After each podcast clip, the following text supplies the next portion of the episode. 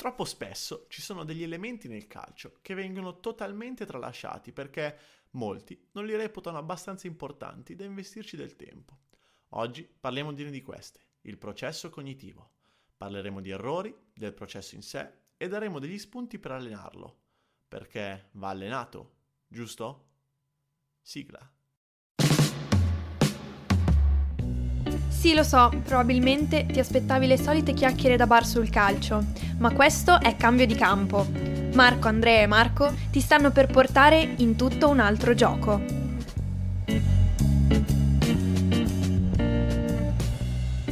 Ragazzi, ma quanto è bello parlare qui con voi a cambio di campo, davvero una figata. Ah, io pensavo facessi quanto è bello far l'amore da Trieste. no, guarda, di amore ce n'è poco perché, e sono contento di questo perché ormai su Facebook, ci trovate su Cambio di Campo anche su Facebook, abbiamo i nostri primi hater. Ah. E quindi iniziamo a diventare davvero famosi ragazzi. Bellissimo.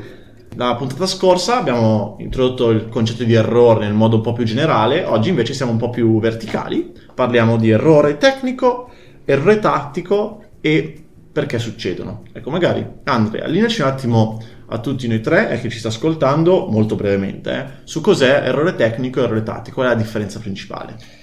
Guarda, allora, adesso è, è, molto forzata la differenza in realtà perché è sempre meglio vedere le cose come un tutt'uno, no? Fisico, tecnico, tattico, mentale e questo è, è un aspetto un po' più umano.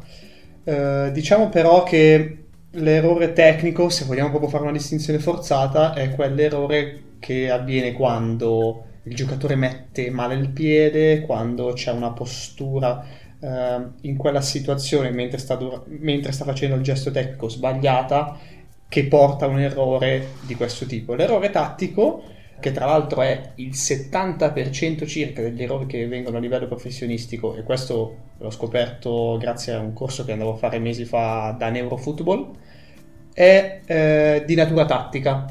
E non si intende un errore in cui il, eh, il bambino, il ragazzo, l'adulto. La ragazza, fa... la bambina, l'adulta. La raga... bravissimo. Visto che ormai sono. Eh, non lo so. Almeno saperlo meglio di me. Sì, visto che alleno questa nuova femminile ne sono orgoglioso.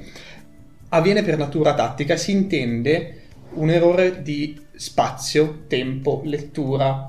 Quindi non è un errore solo del bambino che non fa la diagonale o che mette la palla nel posto sbagliato. È proprio un errore di percezione di quello che eh, percepisce o non in quel contesto. Che è particolare perché se si pensa all'errore nel calcio, generalmente eh, la concezione comune è l'esatto contrario, nel senso se qualcuno pensa a un errore, per la maggior parte delle volte si pensa a un errore, che ne so, per un passaggio sbagliato, per un qualcosa, e si vede come un errore tecnico non tattico. Sì, sì, ma questo, questo è praticamente i giornalisti, ma, ma, anche tutti noi. Ah, guarda, ha sbagliato il passaggio. In realtà, no, se ci pensi, eh, perché ha sbagliato il passaggio? No? Magari non si è preso uno spazio prima per avere quel tempo in più di controllare, guardare meglio, percepire, poi analizzare e poi prendere la decisione, fare quel gesto lì. No? Quindi in realtà l'errore come si fa a dire che è tecnico, è tattico? Ti prendi quel metro in più, anche perché poi si parla di errore non sapendo chi ha davvero fatto l'errore. Perché vedere un passaggio sbagliato è molto facile dire ha sbagliato chi ha fatto il passaggio. Probabilmente parliamo anche magari di schemi, di situazioni dove quel giocatore si aspettava un'altra persona che faceva un, un movimento completamente diverso rispetto alla sua percezione, alla sua aspettativa. E una volta che introduciamo questa parola, introduciamo automatismi, una volta che gli automatismi sono partiti, e poi vedremo tra poco appunto quanti secondi passano, in realtà quanti millisecondi passano dalla percezione e poi all'esecuzione di un passaggio, ecco lì è tutto un altro discorso, tutto un altro gioco, è tutto un altro discorso capire eh, chi ha fatto l'errore o dove si può andare a migliorare, giusto? Assolutamente sì, eh, qui è introdotto, in realtà l'abbiamo introdotto già dall'inizio questa parola che è percezione, io ci aggiungerei una cosa, cognitiva, no? Nel senso che poi si parla di processo cognitivo che il giocatore deve fare.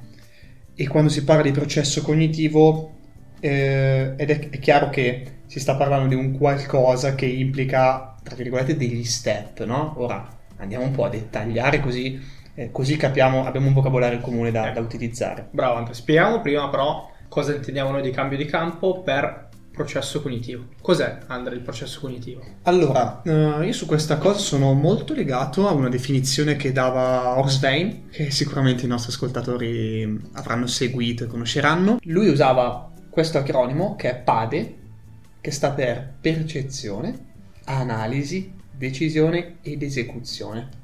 Ora, questi quattro step cognitivi e logici, in realtà, se ci pensate, sono degli step che si fanno per eseguire un gesto tecnico, ma anche una corsa, anche una corsa in uno spazio determinato. Perché innanzitutto tu devi prenderti delle informazioni dal campo, quindi percepire. No? Percepire la condizione numerica, percepire lo spazio, percepire il tempo, percepire il contesto ambientale, quanto è alta l'erba, è una percezione, cioè sono delle informazioni che stiamo dando al nostro cervello analizzare tutta questa cosa prima di prendere il gesto è faccio questo passaggio in quella zona, l'ho analizzata, sì, no, ok. Faccio quel passaggio in quell'altra zona perché è meglio, sì, no.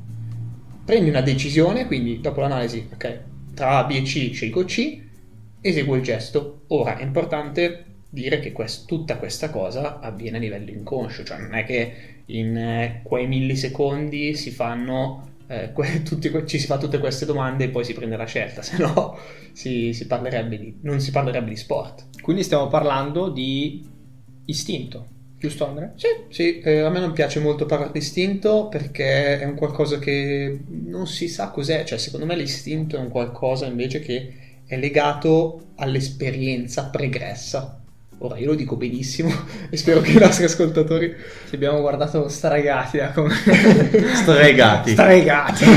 Grazie. Eh, no, comunque adesso a parte gli scherzi, questa esperienza pregressa cos'è? Quanto tempo hai vissuto quelle situazioni? Quindi quanto tempo tu hai dato la possibilità al tuo, a, alla tua mente di sbagliare? E più sbagli, più analizzi. E infatti proprio millisecondi, perché se noi pensiamo a un tempo così breve, il secondo è già qualcosa di esageratamente ampio.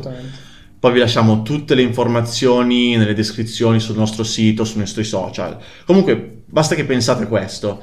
PADE, ok, abbiamo detto sì. prima. Percezione, analisi, decisione e esecuzione. La percezione ce l'abbiamo al secondo zero, al millisecondo zero, ok? Quindi inizia, è un qualcosa che succede, un'azione che succede dall'esterno. Ecco, l'analisi, il nostro cervello riesce ad analizzare il tutto dopo 50 millisecondi. La decisione e quindi l'esecuzione, che possiamo dire possono essere qualcosa di accorpabile in un'azione unica, ok? Avvengono dopo 90 millisecondi. Quindi dalla percezione all'esecuzione vuol dire da quando capisco che si muove un mio compagno a quando io faccio il passaggio, lo eseguo, passano 90 millisecondi, che è un tempo quasi insulso, cioè quasi assurdo raccontarlo. Quando noi capiamo se il passaggio è andato bene o male, che quando noi abbiamo un feedback, come dicevi te Marco prima, no? mentre parlavamo, eh, dopo 350 millisecondi. Quindi voi capite che se tu durante l'allenamento, te allenatore che ci stai ascoltando, durante l'allenamento tu fai degli esercizi atti a prendo la palla, la stoppo, alzo la testa e guardo a chi lanciare, magari guardo a chi passarla e lo fai senza un uomo che ti sta arrivando incontro o con in modo molto lentamente, questo non serve proprio a niente, non serve a un c***o. Ma che cosa serve? Serve comunque allenarlo. È assurdo dire che l'istinto non si può allenare. È una delle più grandi cavolate che voi potete sentire. Ed è pazzesco, io ora ci stavo pensando, pensare a quanti processi avvengono inconsciamente nel nostro cervello quanti, e invece quanti sono i processi consci. Di consci abbiamo il feedback, se sì. quello che abbiamo fatto è andato bene o male, ma pensare a quanto il nostro cervello eh, abbia bisogno di avere eh, un'esperienza per lavorare bene è fondamentale, ragazzi. Sì, sono completamente d'accordo. Tra l'altro, purtroppo è una cosa all'ordine del giorno per me perché ho lavorato con persone e trovo ancora persone e colleghi, ma sono anche stato allenato così, che, che non sanno di queste cose, no? istruttori che magari non hanno ben presente come funzionano gli step logici che poi sono collegati a dei processi neurofisiologici, come abbiamo parlato nel nostro precedente podcast sull'episodio sul, sul neurone specchio. Sì, uno dei primi tra l'altro. Sì, sì, sì. Eh, sono molto collegate le cose come dicevi tu Marco, no? La questione è che se non sai che queste cose esistono banalmente, come fai ad allenarle? E il problema è o non le sai, o non le alleni, o non le sai allenare. Allora Andre, hai elencato tre pilastri che non sono cose scontate. Perché, per esempio, tu eh, hai insegnato qualcosa che io non conoscevo. Questo processo cognitivo era un qualcosa che non conoscevo. Sì. È un qualcosa che è conosciuto intanto a livello tra gli allenatori. Guardate, io di queste cose ne sento parlare spesso, no? Banalmente, prima ho citato Horsvein, che tutti conoscono, perché se si fa l'allenatore Svein si conosce, e quindi si sanno queste cose, o dovrebbero essere comunque conosciute. La questione è che le si ritengono importanti, cioè secondo me qui ritorniamo a una questione che sì, anche qua già citata, che è un po' il problema formazione in Italia, no? Cioè se noi in Italia diamo così tanta ehm, enfasi alla questione della tattica, del come difendere, del come attaccare. Cioè, se spostiamo il focus didattico su altro, forse il resto viene percepito in maniera meno importante. Eh, ma sai perché succede questo? È molto semplice. eh. Cioè, quelle cose vengono prese come scienza. Ok? Mhm. Magari il processo cognitivo da molti non è inteso come scienza perché non è ancora qualcosa di appurato totalmente. Quindi, prima che le persone vanno a integralità degli allenamenti, de- degli esercizi particolari per allenare queste cose che sono pseudoscienza, non ci credono e dicono: no, finché uno non mi prova che è così, io perché devo perdere tempo? Il problema è semplicemente che finché nessuno li prova, finché nessuno la rischia, non potrà mai diventare scienza, no? Quindi tutte queste cose fino adesso che sono state allenate perché c'è stato qualcuno che si è buttato e ha fatto diventare questa cosa una un qualco- something real, no? Eh, qualcosa di reale. Mm? Che bella pronuncia. Grazie, grazie. Eh, fatto diventare qualcosa di reale.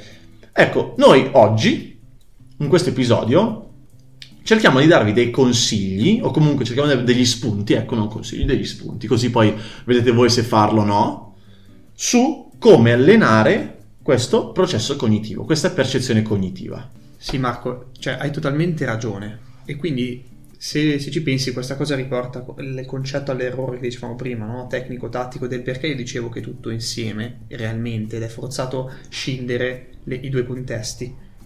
Se guardate, se- a me vengono in mente tre cose che il giocatore deve sempre fare a livello di scelta, tattica se vuoi, che è scannerizzare il campo, sempre e comunque, sia in fase offensiva che in fase difensiva, perché devi capire le condizioni numeriche, cioè superiorità, inferiorità, parità numerica.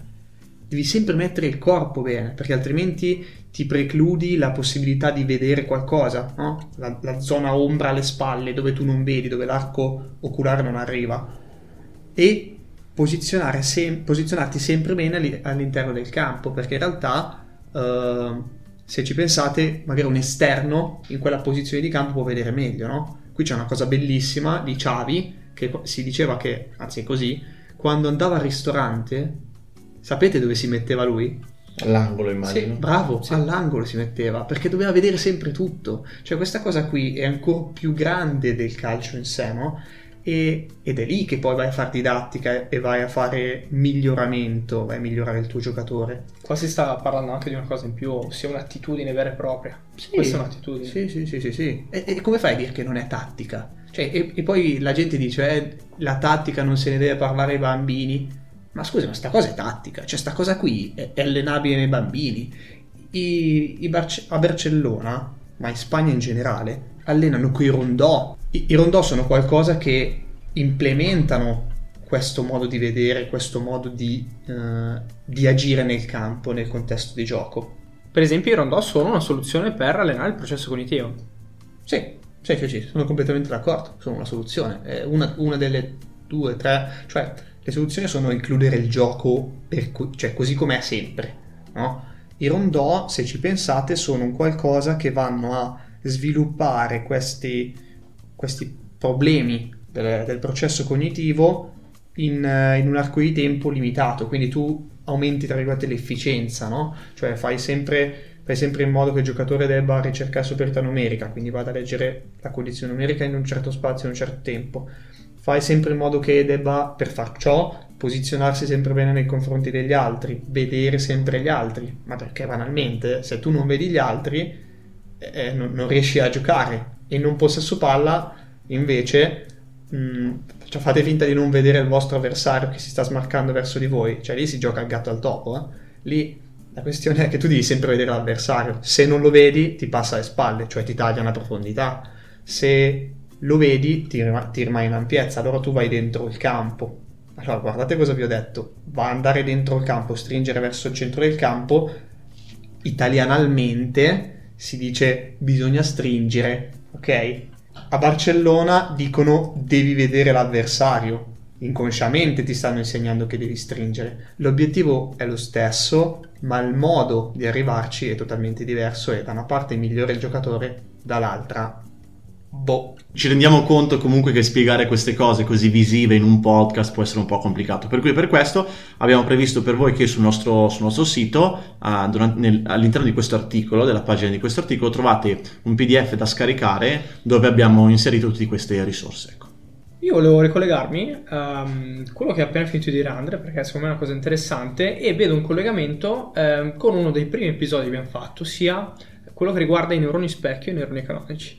Eh, vedo eh, questo esercizio appena descritto come un qualcosa che è costantemente alla ricerca di una finalità.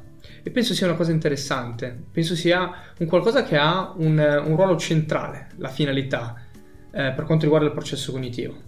Sì, sì, sì, è vero. Eh, eh se ci pensate, il gioco del calcio di principi è proprio quello, no? Cioè, il macroambiente del giocare per principi e giocare per schemi, da una parte è arriviamo a un obiettivo, quindi ci arrivi perché se l'obiettivo è non far far gol, devi stringere nel campo, banalmente. Se invece lo schema che non fa pensare è stringi. No? È esattamente quello, dare una finalità e lavorare per principi, che sarà una cosa di cui parleremo ampiamente anche nei prossimi episodi. Andrea, però, eh, torniamo un attimo in rondò, perché adesso vorrei aprire un focus. Stiamo parlando comunque di esercizi. Ehm, però, se noi ci pensiamo, è tutto legato strettamente al gioco. Eh, l'imparare, cioè il processo di, di, informazione, comunque tutto quello che è il processo cognitivo, è legato al gioco, al giocare. Quindi la finalità e la centralità sono legati proprio al gioco, le dinamiche sono importantissime eh, e reali, dove, è dove un ragazzo realmente cresce, realmente impara. Sì, sì, sì, ma infatti questo è, se vuoi, collegabile anche al calcio di strada una volta, no? in cui giocavi tantissimo, imparavi un sacco e arrivavano i campioni eh, è quello. Ehm, infatti, secondo me, Rondò da quel punto di vista ha anche dei problemini, nel senso che non ha una direzione vera. Non avendo una direzione vera, c'è un qualcosa che, che cambia nel come vedi le cose, no? C'è banal, banalmente un passaggio che poi può andare in qualsiasi direzione, uno stop che può essere fatto in qualsiasi direzione perché fondamentalmente devi mantenere il possesso palla, non è quello che ti succede in partita, perché quella direzione in cui deve andare la palla o deve andare il tuo controllo orientato deve essere fatto in funzione di dove è la porta o quello spazio anche. anche perché posso anche insegnare a un bambino che 2 più 2 fa 4 e come funziona la somma o la sottrazione però voglio vedere e insegnare al bambino a farlo in 30 millisecondi 90 millisecondi cioè la situazione è la stessa identica io devo creargli una situazione in cui crei un automatismo, crei un fatto che quello è davvero internalizzato e possa in automatico farlo in modo inconscio, perché è proprio lì che sta il valore. Sì. La risposta è questa, il perché. Perché il bambino giocando capisce perché sta agendo in una determinata maniera. Sì, ragazzi, alla fine è una sola cosa, è il gioco. Se l'episodio ti è piaciuto, iscriviti al podcast per rimanere sempre aggiornato e condividi questo episodio con qualcuno che pensi possa essere interessato. Noi ci sentiamo al prossimo episodio.